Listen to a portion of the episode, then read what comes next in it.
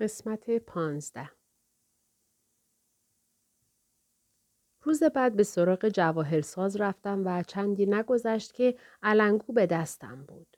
وضع سلامتم عالی بود. به همین دلیل پیشبینی استاد از یادم رفت. استاد سرامپور را ترک کرد و عازم بنارس شد. سی روز پس از گفتگویمان ناگهان دردی را در ناحیه کبدم احساس کردم. چون نمیخواستم مزاحم استاد شوم، فکر کردم شجاعانه به تنهایی این امتحان را تاب میآورم. اما بیست و سه روز شکنجه عزمم را سست کرد و با قطار رهسپار بنارس شدم. شری یوکتِشوار با گرمای غیر معمول خوش آمد گفت، اما فرصت نداد تا از درد جانکاه هم با او بگویم. سرسپردگان بسیاری آن روز به دیدار استاد آمده بودند. بیمار و وانهاده گوشه‌ای نشستم. پس از صرف شام و عزیمت همه میهمانان، استاد مرا به ایوان هشت ضلعی خانه فراخواند. باید برای ناراحتی کبدت آماده باشی. نگاه شری یوکتِشوار به نقطه دیگری دوخته شده بود. پس و پیش قدم برمی داشت و گاه حائل نور ماه می شد. بگذار ببینم. بیست و چهار روز بیمار بوده ای، درست است؟ بله استاد. لطفاً کمی ورزش شکمی را که به تو یاد داده بودم انجام بده. استاد، اگر از میزان دردم آگاه بودید از من نمیخواستید ورزش کنم. با این حال تا حد امکان کوشیدم از او اطاعت کنم. تو میگویی درد داری و من میگویم نداری. چگونه چنین تناقضی ممکن است؟ استاد نگاهم کرد. نخست مبهوت ماندم و ناگاه احساس آسودگی شادمانه‌ای سراسر وجودم را فرا گرفت. لحظه نگذشت که دیگر عذاب مداومی را که هفته‌ها بیخوابم کرده بود نتوانستم احساس کنم. با کلام شری یوکتِشوار رنجم به گونه‌ای پایان یافت که گویی از روز نخست وجود نداشت. میخواستم به نشانه سپاس به پایش بیفتم که بیدرنگ جلویم را گرفت. حرکات بچگانه نکن. بلند شو، از مهتابی که بر رودخانه گنگ تابیده لذت ببر. وقتی ساکت کنار استاد ایستادم، چشمانش برق میزد. از طرز رفتارش فهمیدم که میخواست احساس کنم خدا نه شخص او شفا دهنده است. حتی اکنون نیز دستبند سنگین نقره و سرب را به یاد روزی که مدت‌ها از آن گذشته و همواره برایم عزیز بوده است به دست دارم و دیگر بار در میابم با شخصیتی میزیستم که به راستی یک ابرمرد بود. در فرصت‌های بعدی هم هرگاه دوستانم را برای شفا نزد شری یوکتِشوار می آوردم، بی ردخور به همگی آنها استفاده از سنگ‌ها یا دستبند را توصیه می کرد و کاربردشان را به عنوان عملی نمایانگر حکمت نجومی می ستود. از کودکی نسبت به احکام نجوم نظر نامساعد داشتم. بخشی از تعصب و عدم علاقه ام به این دلیل بود که می دیدم بسیاری از افراد نسبت به آن وابستگی کورکورانه پیدا می کنند. بخش دیگر نیز به دلیل پیشگویی منجم خانوادگی ما که گفته بود سه بار ازدواج خواهی کرد و دو بار بیوه خواهی شد. خیلی به این مسئله اندیشیدم و دیدم احساس گوسفندی را دارم که در برابر قربانگاه سه ازدواج در انتظار ذبح است. برادرم آنانتا گفته بود محکومی سرنوشت خود را تحمل کنی. طالع مکتوبت این را درست گفته بود که در سالهای نخست عمرت از خانه به سوی هیمالیا می‌گریزی ولی مجبور به بازگشت می‌شوی. بنابراین پیشبینی ازدواجت نیز باید درست از آب درآید. شبی شهودی روشن به سراغم آمد که آن پیشگویی تماماً نادرست است. تومار طالع را آتش زدم و خاکسترش را در پاکتی نهادم و روی آن نوشتم اگر بذرهای کارمای گذشته در آتش حکمت الهی سوزانده شوند، نمی توانند دیگر بار جوانه بزنند. آنگاه پاکت را در معرض دید قرار دادم. آنانتا نیز بیدرنگ نظر مخالفم را خواند. برادرم به طعنه خندید که به این آسانی که تومار را سوزاندی که نمی توانی حقیقت را نابود کنی. واقعیت دارد که سه بار در نوجوانیم افراد خانواده‌ام کوشیدند دامادم کنند. اما هیچگاه زیر بار نرفتم. می دانستم که عشقم به خدا قدرتمندتر از هر گونه تأثیر نجومی بود. اغلب این کلام استاد به خاطرم آمده و برایم الهام بخش بوده است. میزان وصول به حق انسان هرچه ژرف‌تر باشد، بیشتر ارتعاشات ظریف معنویش بر کل کائنات تأثیر می نهند و کمتر تحت تأثیر امواج عالم مادی قرار می گیرند. گهگاه از منجمان خواستم که بر طبق علائم ستارگان بدترین دوران زندگیم را مشخص کنند. با این حال به انجام همه وظایفی که برای خود تعیین کرده بودم می پرداختم. منکر نمی شدم که توفیقم در این دورانها با دشواری‌های بسیار مواجه می شد. اما اعتقاد راسخم به این که حمایت الهی و کاربرد درست اراده که خود از عطایای خداست، قدرتمندتر از تأثیر ستارگان است، همواره پیروز شده است. دریافتم احکام نجومی به این معنا نیست که انسان اسیر گذشته خویش است، بلکه پیام اصلیش گشودن راهی به سوی سرافرازی است. اگر روح انسان اراده کند، رهایش حتمی و بیدرنگ است و متکی به فتوحات درونی، نه بیرونی. هفده ساشی و سه یاقوت کبود. چون تو و پسرم تا این اندازه به شری یوکتِشوار حرمت می‌گذارید، نگاهی به او می‌اندازم. لحن صدای دکتر نارایان چاندرا روی حاکی از آن بود که بلهوسی دو سبک مغز را به سخره گرفته است. به بهترین شیوه‌ای که از یک مبلغ برمی آمد، خشمم را پنهان کردم. پدر دوستم دامپزشکی اهل کلکته و ملحدی سرسخت بود. پسر نوجوانش سانتوش از من خواسته بود پدرش را به راه بیاورم، اگرچه تا آن لحظه تلاشم به جایی نرسیده بود. روز بعد دکتر روی همراه هم به صومعه‌ای که در سرامپور داشتیم آمد. پس از اینکه استاد به او اجازه شرفیابی مختصری داد که بیشتر وقت نیز با سکوت فیلسوفانه طرفین گذشت، میهمان به طرز خشونتباری آنجا را ترک کرد.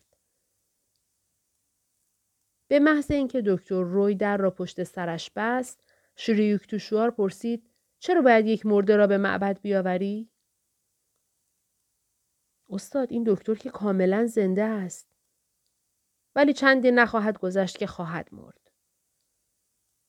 یک که خوردم. اما استاد، این واقعه به پسرش ضربه هولناکی خواهد زد. سانتوش هنوز آرزومند فرصتی است تا شاید نگرش‌های مادی‌گرایانه پدرش را تغییر دهد. استاد، التماس می‌کنم به این مرد کمک کنید. بسیار خوب، به خاطر تو.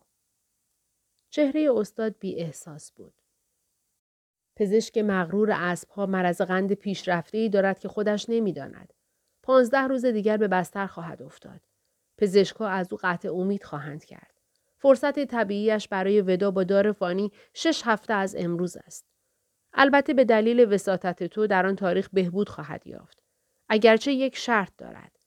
باید او را وادار کنی که دستبند احکام نجومی را به دست کند. استاد زیر لب خندید. مسلماً مثل اسبی چموش پیش از جراحی واکنشی اعتراضآمیز نشان خواهد داد. در شگفت بودم که من و سانتوش با چه زبانی باید دکتر را به این کار واداریم که شری یوکتِشوار سکوت را شکست و اسرار دیگری را فاش ساخت. منتها به محض بهبود این شخص به او توصیه کنید به گوشت لب نزند. بگذاریم که او به این اندرز گوش نخواهد داد و پس از شش هفته با وجود احساس سلامت کامل خواهد مرد. آنگاه استاد افزود: این شش ماه نیست که به عمرش افزوده شده، فقط به خاطر درخواست تو بوده است. روز بعد به سانتوش پیشنهاد کردم نزد جواهرساز برود و دستبند را سفارش دهد. یک هفته نگذشته بود که دستبند حاضر شد، ولی دکتر روی نپذیرفت آن را به دست کند. دکتر در حالی که نگاه خصمانه‌ای به من انداخته بود گفت: کاملا سلامتم. شما نیز هرگز نمیتوانید با این گونه خرافات مرا تحت تأثیر قرار دهید. سخن استاد را به خاطر آوردم که چه درست این مرد را با اسبی چموش مقایسه کرده بود. هفت روز دیگر گذشت. دکتر که ناگهان بیمار شده بود، فروتنانه پذیرفت که دستبند را به دست کند. دو هفته بعد، پزشک معالج او به من گفت امیدی به بهبودش نیست و با جزئیات جریحه‌دار کننده‌ای صدماتی را که بیماری قند به او زده بود، یک به یک توضیح داد. سرم را تکان دادم. استادم گفته بود که دکتر روی پس از یک ماه بیماری بهبود خواهد یافت. پزشک ناباورانه به من خیره شد. اما دو هفته بعد با حالتی پوزش طلبانه به سراغم آمد. با تعجب گفت دکتر روی کاملا بهبود یافته است. این مورد حیرت‌آورترین تجربه است که تاکنون داشتم. پیش از این سابقه نداشت که ببینم انسانی در حال مرگ کاملا بهبود یابد. استاد شما باید از قدیسان شفادهنده باشد. پس از گفتگویی با دکتر روی که در طول آن اندرز شری یوکتِشوار را درباره برنامه غذایی بدون مصرف گوشت تکرار کردم، شش ماه او را ندیدم. تا اینکه غروبی که در ایوان خانه پدریم در خیابان گورپار نشسته بودم، برای سلام و احوالپرسی نزدم آمد. به معلم خودت بگو که با خوردن مداوم گوشت نیروی از دست رفته‌ام را باز یافتم. عقاید غیر علمیش در مورد تغذیه نیز مرا تحت تأثیر قرار نداده است. واقعاً هم دکتر روی در اوج سلامت به نظر می رسید. اما روز بعد سانتوش از خانه‌اش که در کوچه بعدی بود سراسیمه نزدم آمد. امروز صبح پدر از دنیا رفت.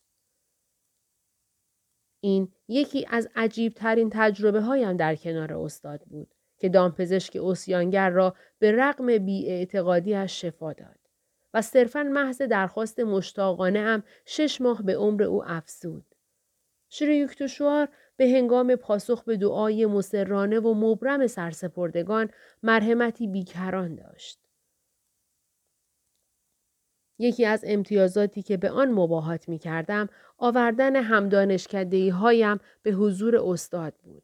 بسیاری از آنها دست کم در معبد ناباوری های آیینی خود را که باب روز بود کنار می گذاشتند. یکی از دوستانم به نام ساشی، چند آخر هفته شادمانه را در سرامپور گذراند. استاد به او علاقه‌مند شده و متاسف بود که زندگی خصوصیش عاری از انضباط بود. شری یوکتِشوار با خشمی عطوفت‌آمیز به دوستم نگاه کرد. ساشی، اگر خودت را اصلاح نکنی، درست یک سال پس از امروز به بیماری وخیمی دچار خواهی شد.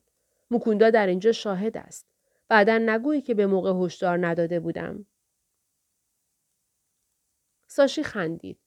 استاد، علاقه من ساختن کیهان به وضعیت اندوهناکم را به دست شما می سپارم. روحم مشتاق است. حیف که اراده ام ضعیف است. تنها نجات دهنده ام در زمین شمایید. فقط به همین اعتقاد دارم. حداقل باید یک یاقوت کبود دو قیراطی تهیه کنی و به خود بیاویزی. این کار به تو کمک خواهد کرد.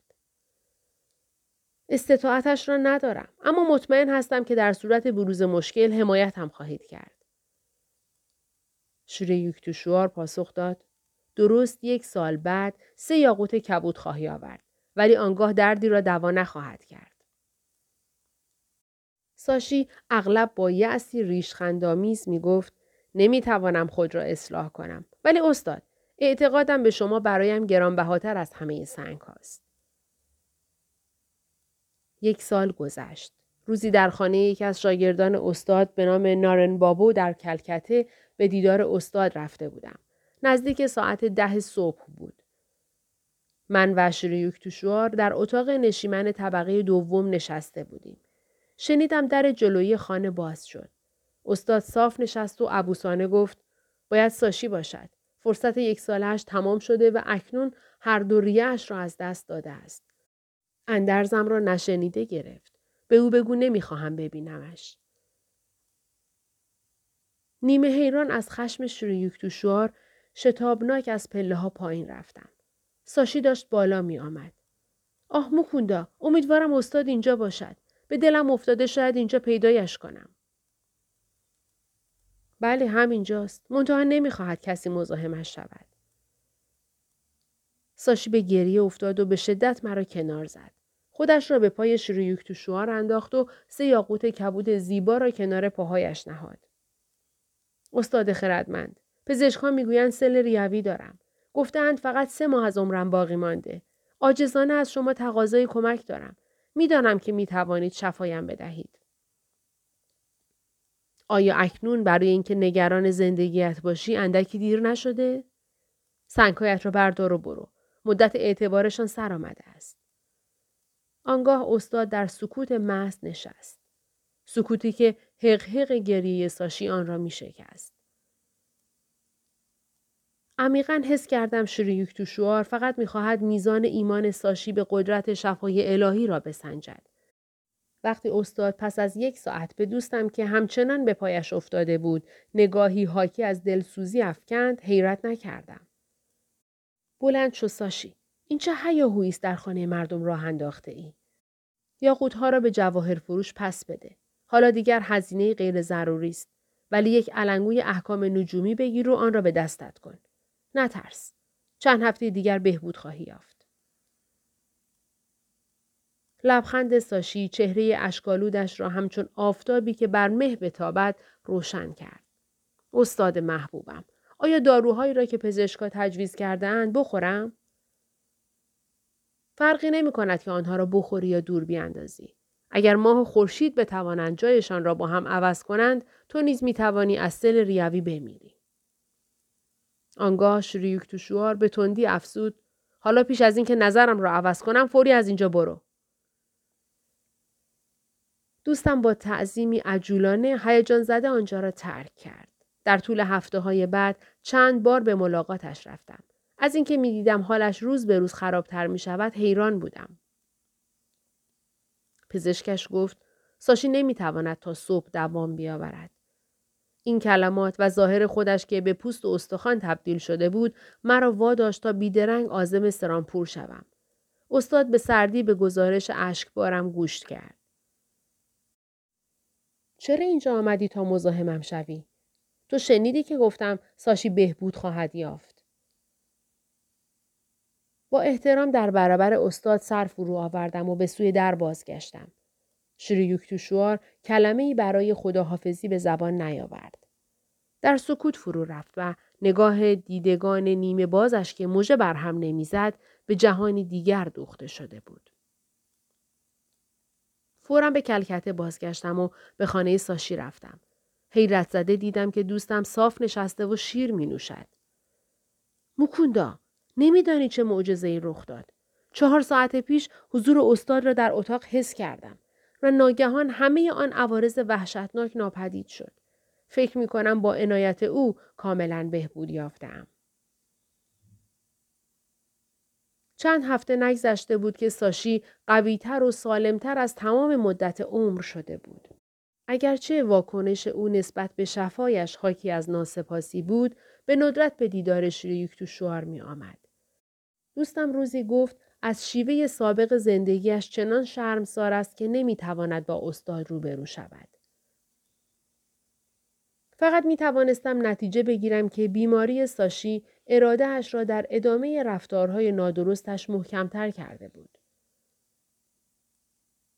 دو سال نخست تحصیلم در اسکاتیش چرچ کالج، دانشکده کلیسای اسکاتلندی، به انتها می رسید. به طور پراکنده در کلاس‌ها شرکت کرده بودم.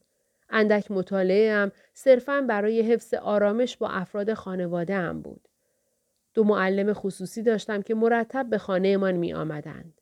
خودم هم مرتب در دانشکده غایب بودم. به گمانم در دوران تحصیلم در همین یک مورد منظم بودم. در هند اگر کسی دو سال نخست دانشکده را با موفقیت بگذراند فوق دیپلم میگیرد.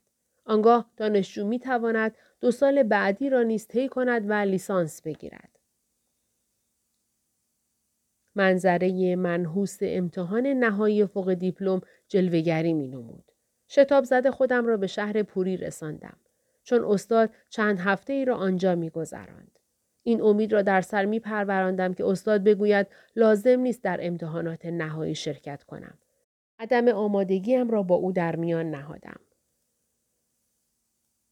شری یوکتِشوار به شیوهی تسلی بخش لبخند زد و گفت با تمام وجودت وظایف معنویت را به انجام رسانده ای و نمی توانستی به کار دانشکده‌ات برسی. هفته آینده ساعیانه به کتابهایت بپرداز. مطمئن باش که در این امتحان شکست نخواهی خورد. به کلکته بازگشتم و با عزمی راسخ همه تردیدهای موجهی را که به سویم هجوم می آوردند سرکوب می کردم. با نگریستن به کوهی از کتاب‌های روی میزم احساس مسافری را داشتم که در بیابان گم شده است. مراقبه طولانی هم برایم الهامی آورده بود که مرا از انجام کارهای دشوار می‌رهاند. به طور تصادفی یکایک کتاب‌ها را می‌گشودم و فقط همان صفحاتی را که باز می‌شد می‌خواندم. پس از هجده ساعت مطالعه روزانه به این شیوه به مدت یک هفته احساس کردم متخصص تندخوانی در شب امتحان شدم. روزهای بعد در تالار امتحانات دریافتم الهامم درست از آب درآمده بود. با اندک فاصله‌ای با مرز قبولی امتحانات را پشت سر گذاشتم. تبریک‌های دوستان و اعضای خانواده هم نشان می‌داد که از قبولیم حیرت کردند. شری یوکتِشوار به هنگام بازگشتش از پوری به سرامپور به شیوه دلچسبی غافلگیرم کرد. میبینم دو سال بعدی دانشکده‌ات را همینجا در سرامپور طی خواهی کرد.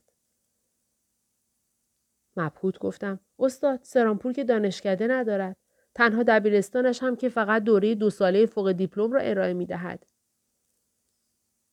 استاد با لبخند شیطنت آمیزی گفت پیرتر از آنم که دور شهر را بیفتم تا برای تأسیس دانشکده‌ای برای تو اعانه جمع کنم. به گمانم این مسئله را باید از طریق شخص دیگری حل کنم. دو ماه بعد، پروفسور هاولز، رئیس دانشکده سرامپور در حضور جمع اعلام کرد که توفیق یافته وجوه کافی برای ارائه دوره چهار ساله را تأمین کند. دانشگاه سرامپور، یکی از شعبات وابسته به دانشگاه کلکته شد. خودم نیز یکی از نخستین دانشجویانی بودم که برای دوره لیسانس در آن نام نویسی کردم. استاد واقعا نسبت به من عنایت دارید. آرزو داشتم کلکته را ترک کنم و هر روز در سرامپور نزدیک شما باشم. پروفسور هاولز حتی نمیتواند تصور کند تا چه اندازه به شما مدیون است. شری یوکتِشوار به شوخی حالت جدی به خود گرفت و گفت حالا دیگر مجبور نیستی ساعتها در قطار بنشینی. در نتیجه فرصت بیشتری برای مطالعه داری. به این ترتیب شاید به جای تخصص درس خواندن در شب امتحان به یک دانش پژوه تبدیل شوی. هجده افضل معجزه‌گر. پس از ورود به دانشکده سرامپور بیدرنگ در یک خوابگاه دانشجویی به نام پانتی در آن حوالی اتاقی گرفتم. عمارتی قدیمی و آجوری روبرود گنگ بود. شری یوکتِشوار در نخستین دیدارش از اقامتگاه تازه هم گفت سالها پیش درست در همین اتاقی که تو اکنون در آن ساکنی مردی در برابر چشمانم به چهار عمل حیرت‌انگیز دست زد. عجب تصادفی استاد. آیا این دیوارها واقعاً رنگ خاطره‌های قدیمی شما را دارند؟ با کنجکاوی به دوروبر اتاق ساده ام نگریستم. استاد به شیوهی لبخند زد که حاکی از یادآوری آن خاطره ها بود. داستان درازی است. نامش افضل خان بود. از طریق دیداری تصادفی با یک یوگی هندو قدرت‌های خارق‌العاده اش را کسب کرده بود. افضل خان وقتی پسر بچه بود، در دهکده کوچکی در بنگال شرقی میزیست. روزی راهب خاکالودی به او گفته بود فرزندم، تشنه‌ام، برایم اندکی آب بیاور. افضل گفته بود استاد، چگونه شما که هندو هستید و میتوانید از دست من مسلمان آب قبول کنید؟ یوگی پاسخ گفته بود پسرم، صداقت تو خوشنودم ساخته است. از این گونه امر و نهی‌های غیر الهی متابعت نمی کنم. فوراً برو برایم اندکی آب بیاور. پاداش اطاعت بیدرنگ افضل عنایت یوگی بود. سپس یوگی گفت این عمل تو اجر بسیار دارد. اکنون یکی از فنون یوگا را که احاطه بر اقالیم نامرئی است به تو خواهم آموخت. اگرچه این قدرت ها فقط باید برای مقاصد ارزشمند و آری از خودخواهی به کار گرفته شود. حیف که میبینم بذر گرایش های نکوهیده نیز در تو وجود دارد. مبادا با اعمال پلید به آنها اجازه جوان زدن و رشد بدهی. تقدیرت این است که این قدرت‌ها را صرف اهداف انسانی کنی. استاد پس از تعلیم فن پیچیده به پسرک مبهوت ناپدید شد. افضل بیست سال تمام وفادارانه تمریناتش را دنبال کرد. اعمال شگفت‌انگیزش توجه افراد بسیاری را جلب کرد. گویی موجودی نامرئی که او را حضرت می‌خواند همراه با او بود. این هویت نامرئی می توانست همه آرزوهای ریز و درشت افضل را برآورد. افضل هشدار استادش را نادیده گرفت و کاربرد نادرست قدرت‌هایش را آغاز کرد. هرچه را که برمی‌داشت و بعد سر جایش می‌گذاشت بیدرنگ ناپدید می‌شد. این کار تشویش‌آور او را به میهمان ناخواسته بدل کرده بود. گهگاه به جواهر فروشی های بزرگ کلکته می رفت و وانمود می کرد که قصد خرید دارد. اما به هر جواهری که دست می زد، اندکی پس از این که از مغازه بیرون می آمد ناپدید می شد. افضل اغلب اوقات میان صدها شاگرد که امیدوار بودند، اسرارش را بیاموزند احاطه شده بود. افضل گهگاه از آنها می خواست که همسفرش باشند. در ایستگاه راه آهن یک دسته بلیط را لمس می‌کرد و سپس آنها را به فروشنده برمیگرداند و می‌گفت فعلاً از خرید بلیط منصرف شده‌ام. ولی وقتی با همراهانش سوار قطار می‌شد، همه بلیط‌ها را در دست داشت. این سوء استفاده‌ها سرانجام جوش و خروشی از خشم پدید آورد. جواهر فروشان و بلیط فروشان بنگالی دیگر از دست او امان نداشتند و جانشان به لب رسیده بود. مامورانی که در پی دستگیری افضل بودند، عاجز شده بودند. کافی بود افضل بگوید، حضرت، این مدرک را ناپدید کن، تا هر گونه آثار جرم محو شود. در اینجا شری یوکتِشوار از جایش برخاست و به سوی ایوان اتاقم که روبرود گنگ داشت رفت.